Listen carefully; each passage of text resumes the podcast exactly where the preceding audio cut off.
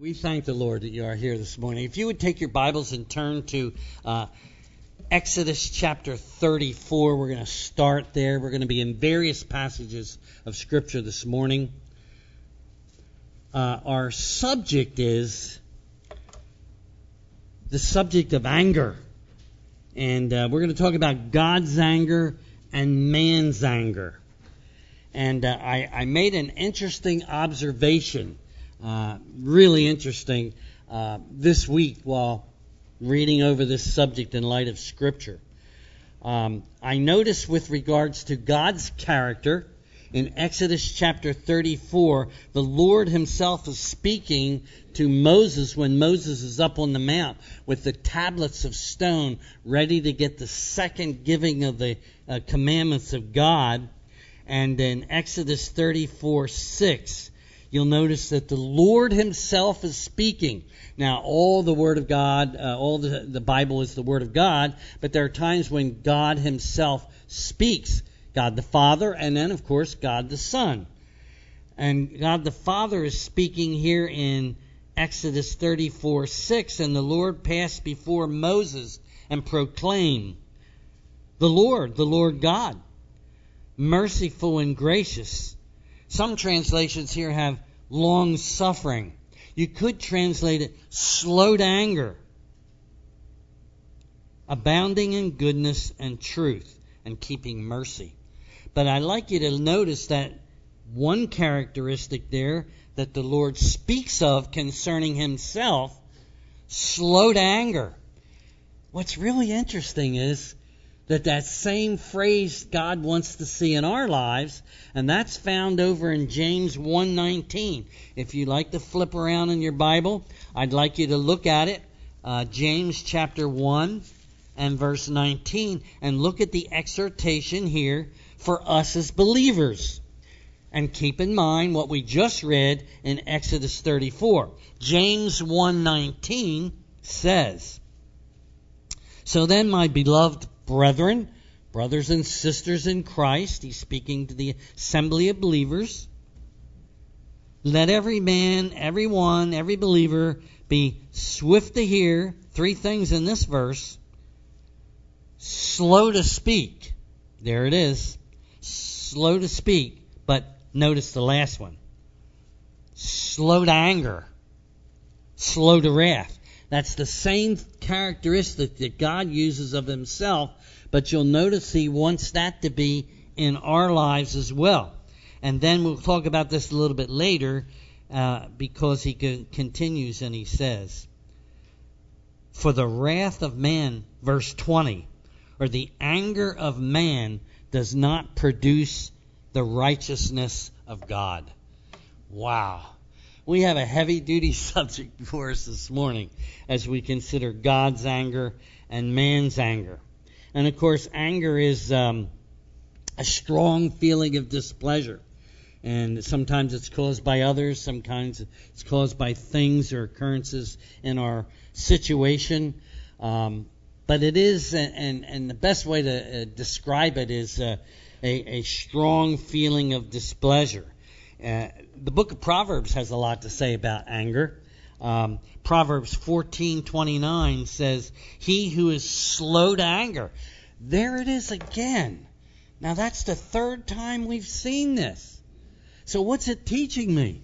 It's saying, look, if there are things out here that cause you to get angry, do it very slowly. And of course, there's a reason for that. Because if we get angry on impulse, we can say things or do things that we might regret, right? So you see, it's very clearly stated in Proverbs 14:29, he who is slow to anger has great understanding, but he who is impulsive exalts folly. Uh, the New Living Translation translates it this way: Those who control their anger have great understanding. And this is what we want to have. Now we're going to mention this again, but there's basically there's two kinds of anger. All anger isn't bad. There's justified anger. Sometimes we call this righteous indignation, and there's unjustified anger.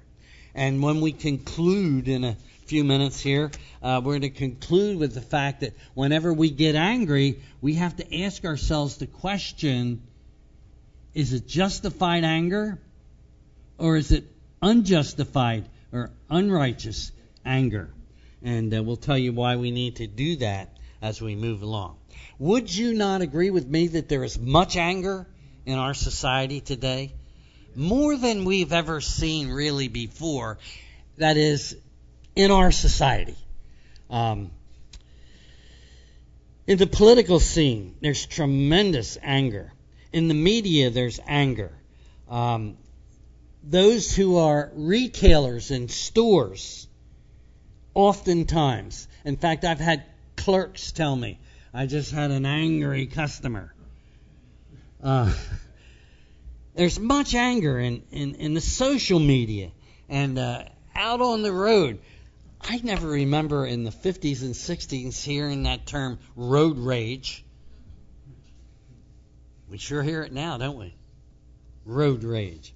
People in all walks of life can get angry with each other very easily. This past week, just in our area, we heard of another drive by shooting in Dallas. Did you hear about that one? Man was sitting at a bus stop, not a part of anything, just waiting for a bus. And a gang member was gang members were shooting each other and killed this man. Get angry at each other. So we get a gun. We take care of things. And then uh, that one that some of you saw on the internet where that man struck that woman in Disney World, the news media said the happiest place in the world. They're getting very angry at each other. The happiest place. I don't think that's the happiest place in the world, by the way. Especially when parents have to lay out so much money for all that stuff. But um, what, what a thing to see on the internet uh, of a man. And he didn't just strike a woman once, he did it more than once. Anger. It's big out in our society. And uh, it, it's very concerning. In fact, it's a good reminder for us as believers to be very careful that God does not want us to be living in a state of anger. That 119 of James, again, the three exhortations in James 1:19. Everyone must be quick to hear, slow to speak, and slow to anger. and the second part of that is for the wrath of man does not accomplish the righteousness of God. And uh, I, I learned this many years ago, of course. Um, uh, I, I look at that phrase and it just reminded me getting angry at somebody doesn't usually accomplish what we want it to accomplish. Isn't that what the verse says? Or am I misinterpreting it? Now, there are times, again, I'm going to say this, I might have to repeat it. There is righteous indignation. When, when someone hurts you without uh, provocation from your, your side of the spectrum, uh, when somebody hurts those you love, I mean, you're going to get angry. So not all anger is unrighteous anger, but some of it is. And um, one of the things we're going to conclude with is when we think of anger, we need to first of all make that decision to determine is it righteous or is it unrighteous anger. You know, there, there's a lot of things. Um, somebody told me just yesterday, just yesterday, this person said from our fellowship, I just hardly can watch the news anymore to see what even those in government want to do or those who want to be ruling in government people want uh, and and this is some of the things this person mentioned okay uh, open borders hatred towards local police hatred towards federal immigration authorities approval of recreational drugs acceptance of public schools allowing children to have abortions without telling parents outlawing of private health care, health insurance, the acceptance of barbaric behavior in public. And I thought, boy, that's quite a list. I mean, that's interesting. I guess this individual was being realistic and saying it's one of the reasons I don't want to watch the news so much anymore. There are plenty of issues that can get us angry. Now, when we think of the subject of anger, uh, we read in the Word of God that God does get angry and we get angry. So, what we're going to do, we're going to look at both aspects of anger. The first one we will look at, of course, is God's anger, specifically as seen in the Old Testament. There's a phrase you can keep in mind when you think God's anger God does get angry. Okay? But his anger is always righteous, it's never unrighteous, it's always under control. In fact, I found some verses, uh, if we have the time, uh, where, where God's anger actually does produce good. The verse in um, James said that the anger of man doesn't always work out for the goodness or the righteousness of God. It doesn't always bring God's desire into play when an individual gets mad and tries to get something to happen. It doesn't always work out the righteousness of God. Don't don't lose that James 1:19. But God's anger is very different. It is a righteous response to specific human failure and sin. When you look at it in Scripture. And uh, remember, I already said God cannot be angry in an unrighteous way. There's a phrase in the Bible that really helps your theology of understanding God, and it's a statement by Abraham when he is conferring with the angel of the Lord before the destruction of Sodom and Gomorrah.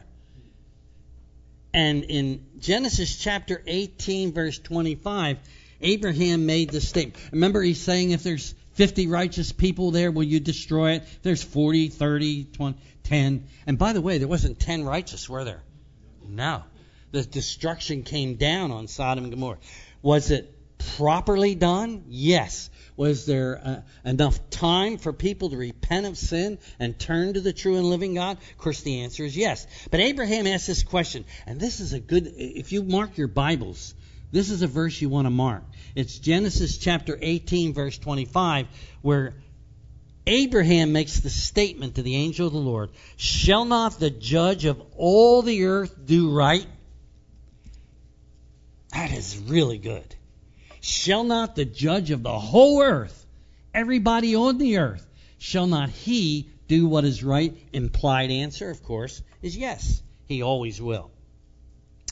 God's anger is his anger is his righteous response to specific human failure. Now we're going to think a little bit about the things that get God uh, make God angry. You could probably start your own list. you could say, I know some things that get God angry. All right, I, I found several, and I'm, I'm just going to mention them to you.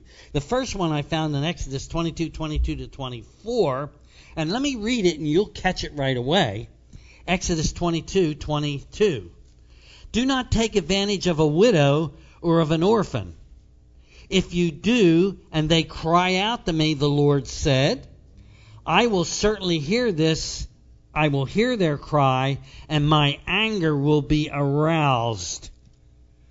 So, the first one we're going to mention the um, unjust um, treatment of a widow or an orphan angers God. And it happens in society. Now, you're, you're going to say, ah, that's maybe a weak illustration, but I remember years ago I used to work for a car dealer. And uh, people in our church fellowship would come by when even when they didn't buy cars from us, you know. And uh, once in a while, some of the widows in the fellowship would come by. They just bought a car, and they bought a car with a million options on it, the biggest model, the most expensive. And you know what that salesman did? He racked up a good sale, didn't he? And I used to say to myself, that's awful that he would sell this lady, this car, she doesn't need all those options. And that's taking advantage of someone. And God says we really need to be careful that we treat widows and orphans carefully. The other uh, verse that I found immediately was uh, in Deuteronomy 4. Listen to this one. It says, Take heed to yourselves, lest you forget the covenant of the Lord your God, which he made with you. Do not make for yourselves a carved image an idol. Well, did the children of Israel do that? You better believe it. They made idols and images. They became enthralled with the nations around them that had their different gods and goddesses. Specifically, what the Lord said, do not do. Don and I visited the uh, uni- uh, the um, museum in Chicago, the Chicago Museum, and uh, I had to get out of there. he said, "You sure you don't want to stay longer?" I said, "We got to get out of here because in this museum, from all the different cultures in the world, there's all these idols and images." And I'm saying, I said to Don, I said, exactly what God said don't do, the peoples of the earth have done. They've made idols and images. And now we would say, you know, I would never bow down to an idol or an image. Well, we need to be careful though, because in First John, the Apostle John ends First John, that letter, by saying, Little children, born again ones, keep yourselves from idols. So we need to be very careful that we don't make an idol of something and bring the anger of God into our own lives. There's another one. Um, the anger of the Lord is seen when he is not trusted. Wow. I'm looking at these and I'm saying, boy, these these are this is interesting. The anger of God. I don't know if I've ever studied separately the subject of the anger of God before. You know, we like the other attributes of God. He's omniscient, he's omnipresent, he's a God of love, he's a God of mercy, but he's a God of wrath. But his wrath, remember, is always justified. He's never trying to get people. You don't have that sense in the Bible. That's not our God. He's a God of compassion. And when he brings judgment, it's righteous judgment. And there's a verse that tells, well, in fact, you just read with me Exodus 34 6. And in that verse, where it said God is slow to anger, in that verse, there's that mix of his other characteristics. He's merciful, he's compassionate, he's loving, but he is also slow to anger, and he does get angry. God does. Well, here's another one. When God is not trusted, uh, I'd like to ask you: Can you think of an example in Scripture with a true believer? God got angry at a true believer. You know, like you and me. He can get angry at us. How about Moses? Did God get angry at Moses? Yes. God asked Moses to deliver the people of Israel from the land of Egypt. And he said, Moses, I'm going to be with you. I'm going to teach you what to say. I'm going to uh, be with you as you communicate. You don't have to worry about having the right words. and Moses said, Oh, Lord, can't you find somebody else? and it says in Exodus chapter 4, uh, it says, The Lord said to Moses, I will help you speak well, and I will tell you even what to say. Exodus 4:11, Exodus 4:13, but Moses pleaded, "Lord, please send somebody else." And then Exodus 4:14 says, "And the Lord became angry with Moses." Rightfully so, because um, Moses had this at this time strong feeling of inadequacy. Now we have to handle the subject carefully, but you know, if the Lord asks us to do something and we're sure He's asking us to do something, then we need to step out by faith and do it, right? Isn't that true? And sometimes, we, you know, that feeling of inadequacy. Should Moses have felt inadequate? Apparently not, because God said, Look, I'm going to be with you. I'm going to give you the words to say. I'm going to give you the words to say to Pharaoh. I'm going to give you the words to say to the people of Israel. Moses, I want you to go. Oh, Moses says, Can't you send somebody else? Wow. So, yes, sometimes lack of trust in the Lord really gets God angry. It provokes him. In fact, the thing we, the principle we need to keep in mind is God rewards faith. You know, when you say, okay, here's a new assignment, something God wants me to do, maybe you've never done before, and you say, I'll do it. Somebody asks you to teach a Sunday school class. Somebody asks you to help in a youth group. Uh, somebody asks you to go out witnessing. Somebody asks you to uh, c- uh, counsel a friend, uh, a believer in Christ. And at first you hesitate and say, I don't know if I can do that. But then the Lord puts it upon your heart to do it. And you, and you do it. And you say, I'll do it by faith. Remember, everything we do has got to be by faith, right? And so you say, I'll do it by faith. And the Lord's going to reward you for it. Uh, that you know the verse. I'm just going to read it anyway. Hebrews 11:6. Without faith, it's impossible to please Him, for he who comes to God, or she who comes to God, must believe that He is, and He's a rewarder of those who diligently seek Him. So please keep that little principle in mind that God's going to reward your faith. When you do something maybe you've never done before, and you know this is what God wants you to do, and you step out in faith and you say, Lord, with your help, I'll do it, God's going to reward you for doing that. Um, please keep that principle in mind. It's very important. Same time, that lack of faith in the Lord can bring the anger of the Lord. And uh, that's not so good. Now, here's a verse that um, is interpreted different ways, and sometimes you'll see a verse done that way. Obviously, God's anger is provoked by the sinful deeds of the people of Israel. Many times the Lord had to rebuke the people of Israel because they wouldn't trust Him. I, I found one verse. Um, it's Psalm 106, verse 29. 106, verse 29. I'm turning there and I'll read it to you. 106:29, which says, "They provoked the Lord to anger with their deeds." and the plague broke out among them. Whoa. yeah. The Lord sent a plague to the people of Israel because they wouldn't obey him. Because they remember when the Lord gave them the law, uh, the people said together, the whole group of the people, all that God asks of us, we will do. Wow. They didn't follow through on that, did they? Not at all. No. And many times they provoked the Lord to anger by their sin or wicked deeds. But there's a verse over in Psalm 76 and verse 10. Now, here's the verse that's a little bit controversial in that there's two different translations of it. But I'm taking one translation that says this Surely, Psalm 76, your wrath against men. Now, it talks about man's wrath there in some translations. Surely your wrath against men brings you praise, and the survivors of your wrath are restrained. In other words, God is completely justified when he shows his anger and uh, judges in righteous anger. And also, what God does is always for the benefit of people. We, we really need to keep that in mind. All, what God does is always for the benefit of people. However, there are times when people complain about against the Lord. Remember the children of Israel? Remember the Lord gave them manna? Now I don't know what that manna tasted like, but you remember how the Bible describes it? In fact, they call it manna, which in the Hebrew means what is it? Remember, it, to me, I, I thought it looked like nice biscuits.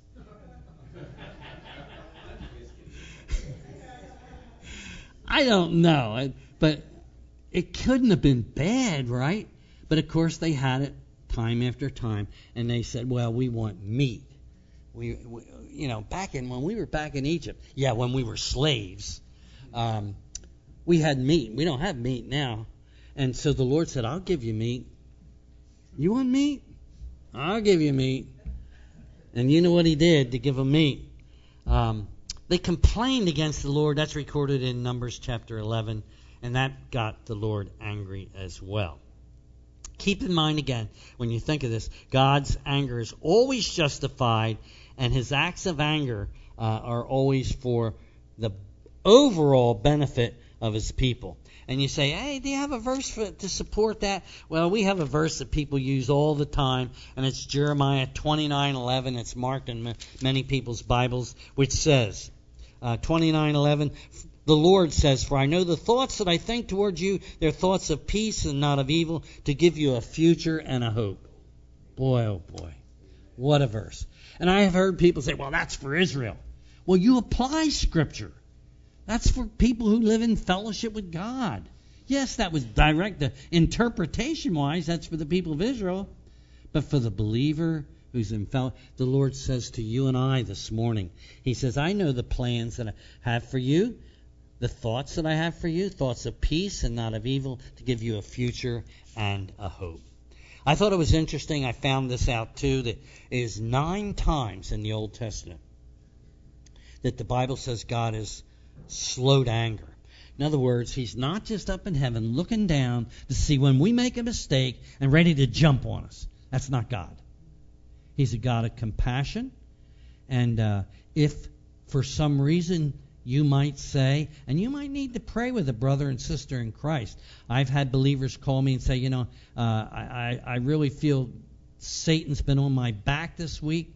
Uh, things have been very difficult in my life, and you pray with a brother or sister who's going through something like that. But the Lord sometimes allows trials in the life because doesn't the text of Scripture say, Whom the Lord loves, he chastens? And so if I feel, you know, there's something happening in my life, and it may be the Lord trying to speak to me, uh, you you communicate with God. So you can do that on your own. You communicate with God and say, Lord, am I having this trial now because of something in my life that you don't want there? That's a good way to pray and talk to the Lord uh, when you feel there's a trial in your experience. So uh, God's love, uh, God's anger is always out of love, and and um, his discipline is always. Just quickly now, uh, let's talk a little bit about man's anger. And uh, in fact, I'm going to give you right at the top so that if the rapture takes place, you'll have the answer right now to man's anger. It could happen, right? Soon? It really could. It really, really could. I use, um, I, and I jotted down James 5, pardon me, Galatians 5:16. Walk in the spirit and you shall not fulfill the lust of the flesh. Obviously when there's an outburst of unrighteous anger, well in that passage that John read for us this morning, preceding that it said that outbursts of unrighteous anger, now I'm interpreting the phrase, comes from the flesh from a life of a person without God in control. That's what the flesh is. God's not in control. So we need to be real careful. So you know what I get out of this? I get I get a reminder for myself. Be real careful when you get mad at somebody. And all of us do sometimes. Be real careful though. Be slow to anger so that we don't say things that we shouldn't say or plan to do things that we shouldn't do. There's two kinds of anger appropriate or inappropriate, righteous or unrighteous. Remember, James 1:19 says that the wrath of man does not produce the righteousness of God. In other words, your wrath or my wrath towards someone who may be which may be very caustic will not necessarily smooth the whole situation out so that the righteousness of God is seen in the situation. That's what the text is saying. Okay? So I'm saying I need to be very careful. I need to be very careful. Just quickly, um, an example of justifiable anger. If I ask you that, uh, you would probably say something like, well, with the Lord Jesus, when he drove the money changers out of the temple, I mean, they were robbing the people blind. Uh, they were charging too much for the sacrifices. They were charging too much for money exchange. And Jesus knew it. And he drove them out of the temple. And uh, that was what we call righteous indignation. There's another one we were studying, the book of Mark. And uh, you remember the uh, Pharisees and religious leaders tried to always accuse Jesus of doing something wrong. And he never did anything wrong. Even close to doing something wrong, but they tried to cause him to say something or do something that would cause him to have uh, disrespect from the people or disrespect their um, problems with the government. And so Jesus on the Sabbath day went into an area where there was a man with a deformed hand. And the religious leaders said, ah, we probably got him now because he's going to heal that man on the Sabbath day, and he's breaking the Sabbath. From their interpretation, did he break the Sabbath? Absolutely not. The Sabbath was made for man. Yes, the Sabbath was made for worshiping God, but God's not um, unrighteous and not uncompassionate. So Jesus saw this man with a withered hand, and uh, what's really interesting, it says in the text in Mark 3 5 that Jesus looked around at the Pharisees with anger.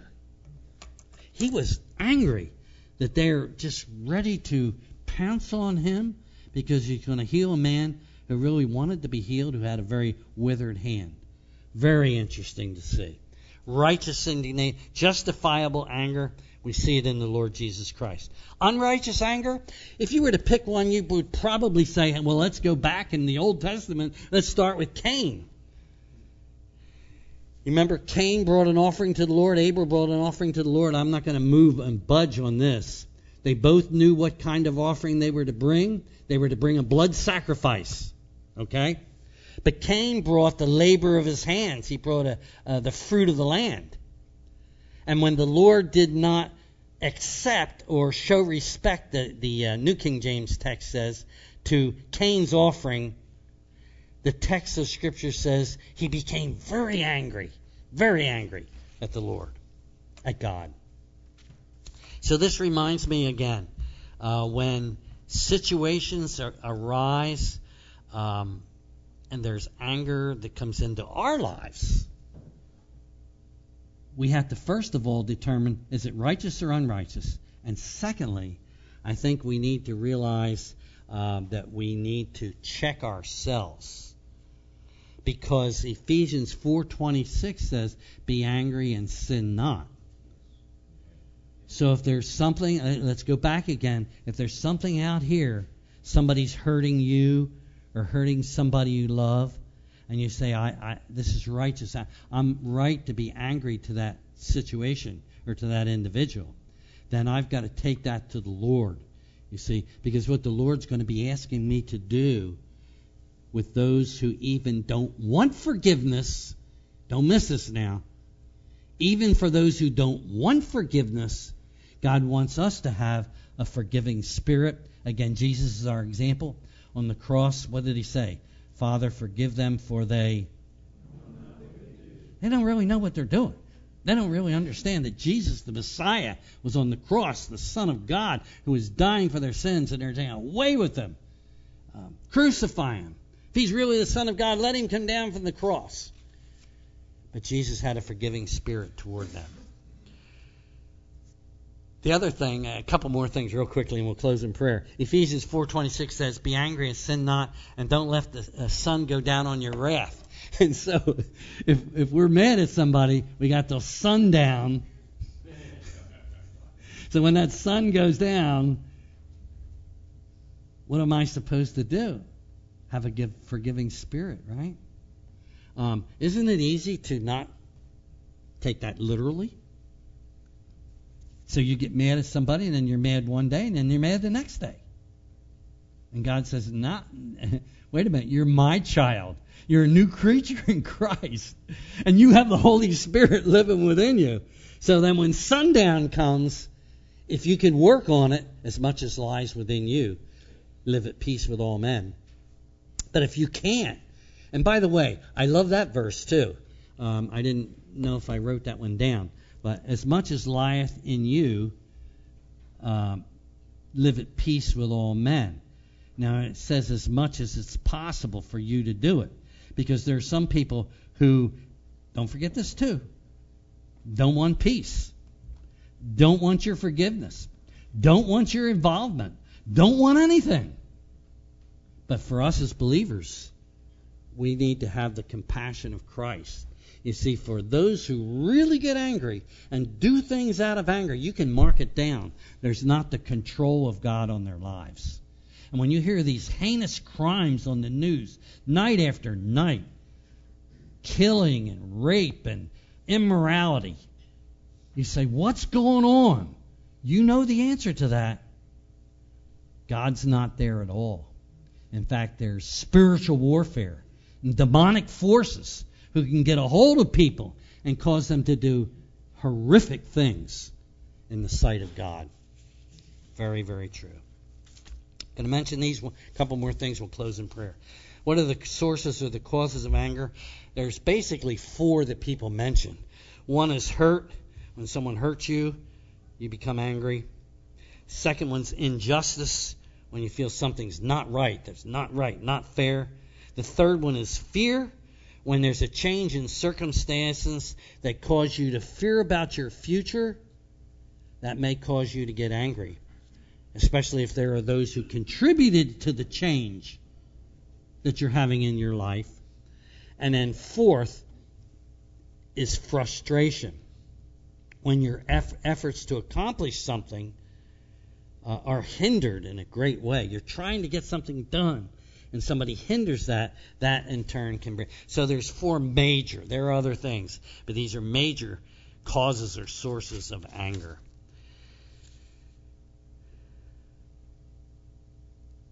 I had a little note too after studying anger this week.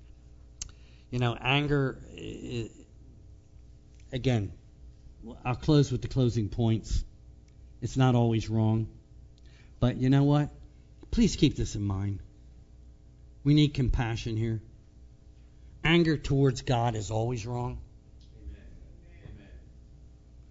He's a God of love and compassion and righteousness. And if there's some things that we don't understand, and I've prayed with people, believe me, I have prayed with people who have gone through trials much greater than I've ever experienced in my life. Real trials and tragedies. And they don't understand why God. But I'll tell you what, God is a righteous God. And the Word of God says that He is righteous and He's slow to anger and He abounds in loyal love. And that's in Psalm 103, verse 8. God is compassionate. He's merciful and righteous. He's slow to anger and he's abounding in loyal love. And in that psalm right near there, I found this verse and I was just going through the passage. Psalm 86 7. In the day of trouble, the Lord says, I w- uh, uh, the psalmist said, In the day of trouble, I will call upon you, and you will answer me. You know, if you find yourself in a very difficult situation, time of trouble, eh, and you may have to do it alone. You may not have another brother or sister in Christ. Now, we always say after a service, if you want prayer, come over to the prayer room. We'd love to pray with you. But sometimes you go through things alone, and nobody's there to pray with you. Nobody's there to put their arm around you and say, Look, I know you're going through a deep trial and you've been unjustly hurt. What do you do? We go to the Lord. The Lord says, in fact, the psalmist said, In the day of trouble, I will call upon you, Lord, and not only will you hear me, but you will answer me. And boy, that's an awesome thing to know. So again, then the, um, the subject of uh, anger. Well, how do we have victory? We have victory over anger as well as any other sin in our lives through the Lord Jesus Christ. Romans chapter 6, verses 11 and 12. Reckon yourselves to be dead to sin and alive to God. Victory over sin comes when we yield ourselves totally to the Lord if we're tempted to be unrighteous in our anger, and to get so mad at somebody, I'm not talking to you again. I can't tell you how many times in the last year I heard somebody say, "Oh yeah, I, these people we know, this family member we know, we don't talk." It's not good. It's not what God wants. We talk. We communicate. All right, let's do the closing points. Principles with regards to dealing with anger. Number one, determine whether your anger is appropriate or inappropriate, justified or unjustified. That's number one. If we stop there, that's a good point. It really is. So I got to determine me. I'm angry. I get angry. Somebody gets me angry. Is it right for me to be angry? You say, where do you get that from? I get it from the Lord and Jonah. Remember Jonah? The Lord made a plant to come up and it shaded him. Boy, it was just like having air conditioning in Texas. I mean, Jonah, Jonah's shaded. And then the Lord came along and he took the plan away and Moses, and uh, Moses and Jonah became very angry. And the Lord said to Jonah, Jonah, is it right for you to be angry? Because that plant was taken away and the sun's beating down on you now? Aren't there 120,000 people in that city who need to hear about my love? Wow. Boy, that's a beauty. So is my anger justified or unjustified? Secondly, if it is appropriate, I need to take it to the Lord and seek peace and forgiveness towards the offender. If it's appropriate and there's someone who is offended, doesn't that say doesn't the Bible say that in Matthew 18? You go towards those who have offended you, take the initiative. And then allow the Lord to work it out. You say, remember we talked about someone who doesn't want to be resolved, doesn't want reconciliation, and those people are there. Then you have to go to, if I call it that, plan B. But don't let it hinder your relationship with God. And then the last point, when you think of uh, man's anger, first one, determine if it's appropriate or not appropriate. Secondly, if you determine it's appropriate, then you have to seek the peace of God in your life and forgiveness from the offender or wherever forgiveness needs to be involved. And thirdly, the third one's real easy. Remember, it says in Romans 12:19, "Do not take vengeance yourselves; vengeance is mine," says the Lord. "I will repay." So, in many situations, what God wants us to do, and probably some of you could give testimony that you've had to step back out of the way and allow the Lord to deal in someone else's life. You've had to literally step back. And oh, you could have, you could have done some things. That, look, I can make some phone calls, and I can, but you step back and you say, Lord, this person has unjustly done something. And so you say, Lord, would you please work out your vengeance in that person's life? So the third principle is never seek vengeance on anyone, leave it to the Lord. Let's pray together.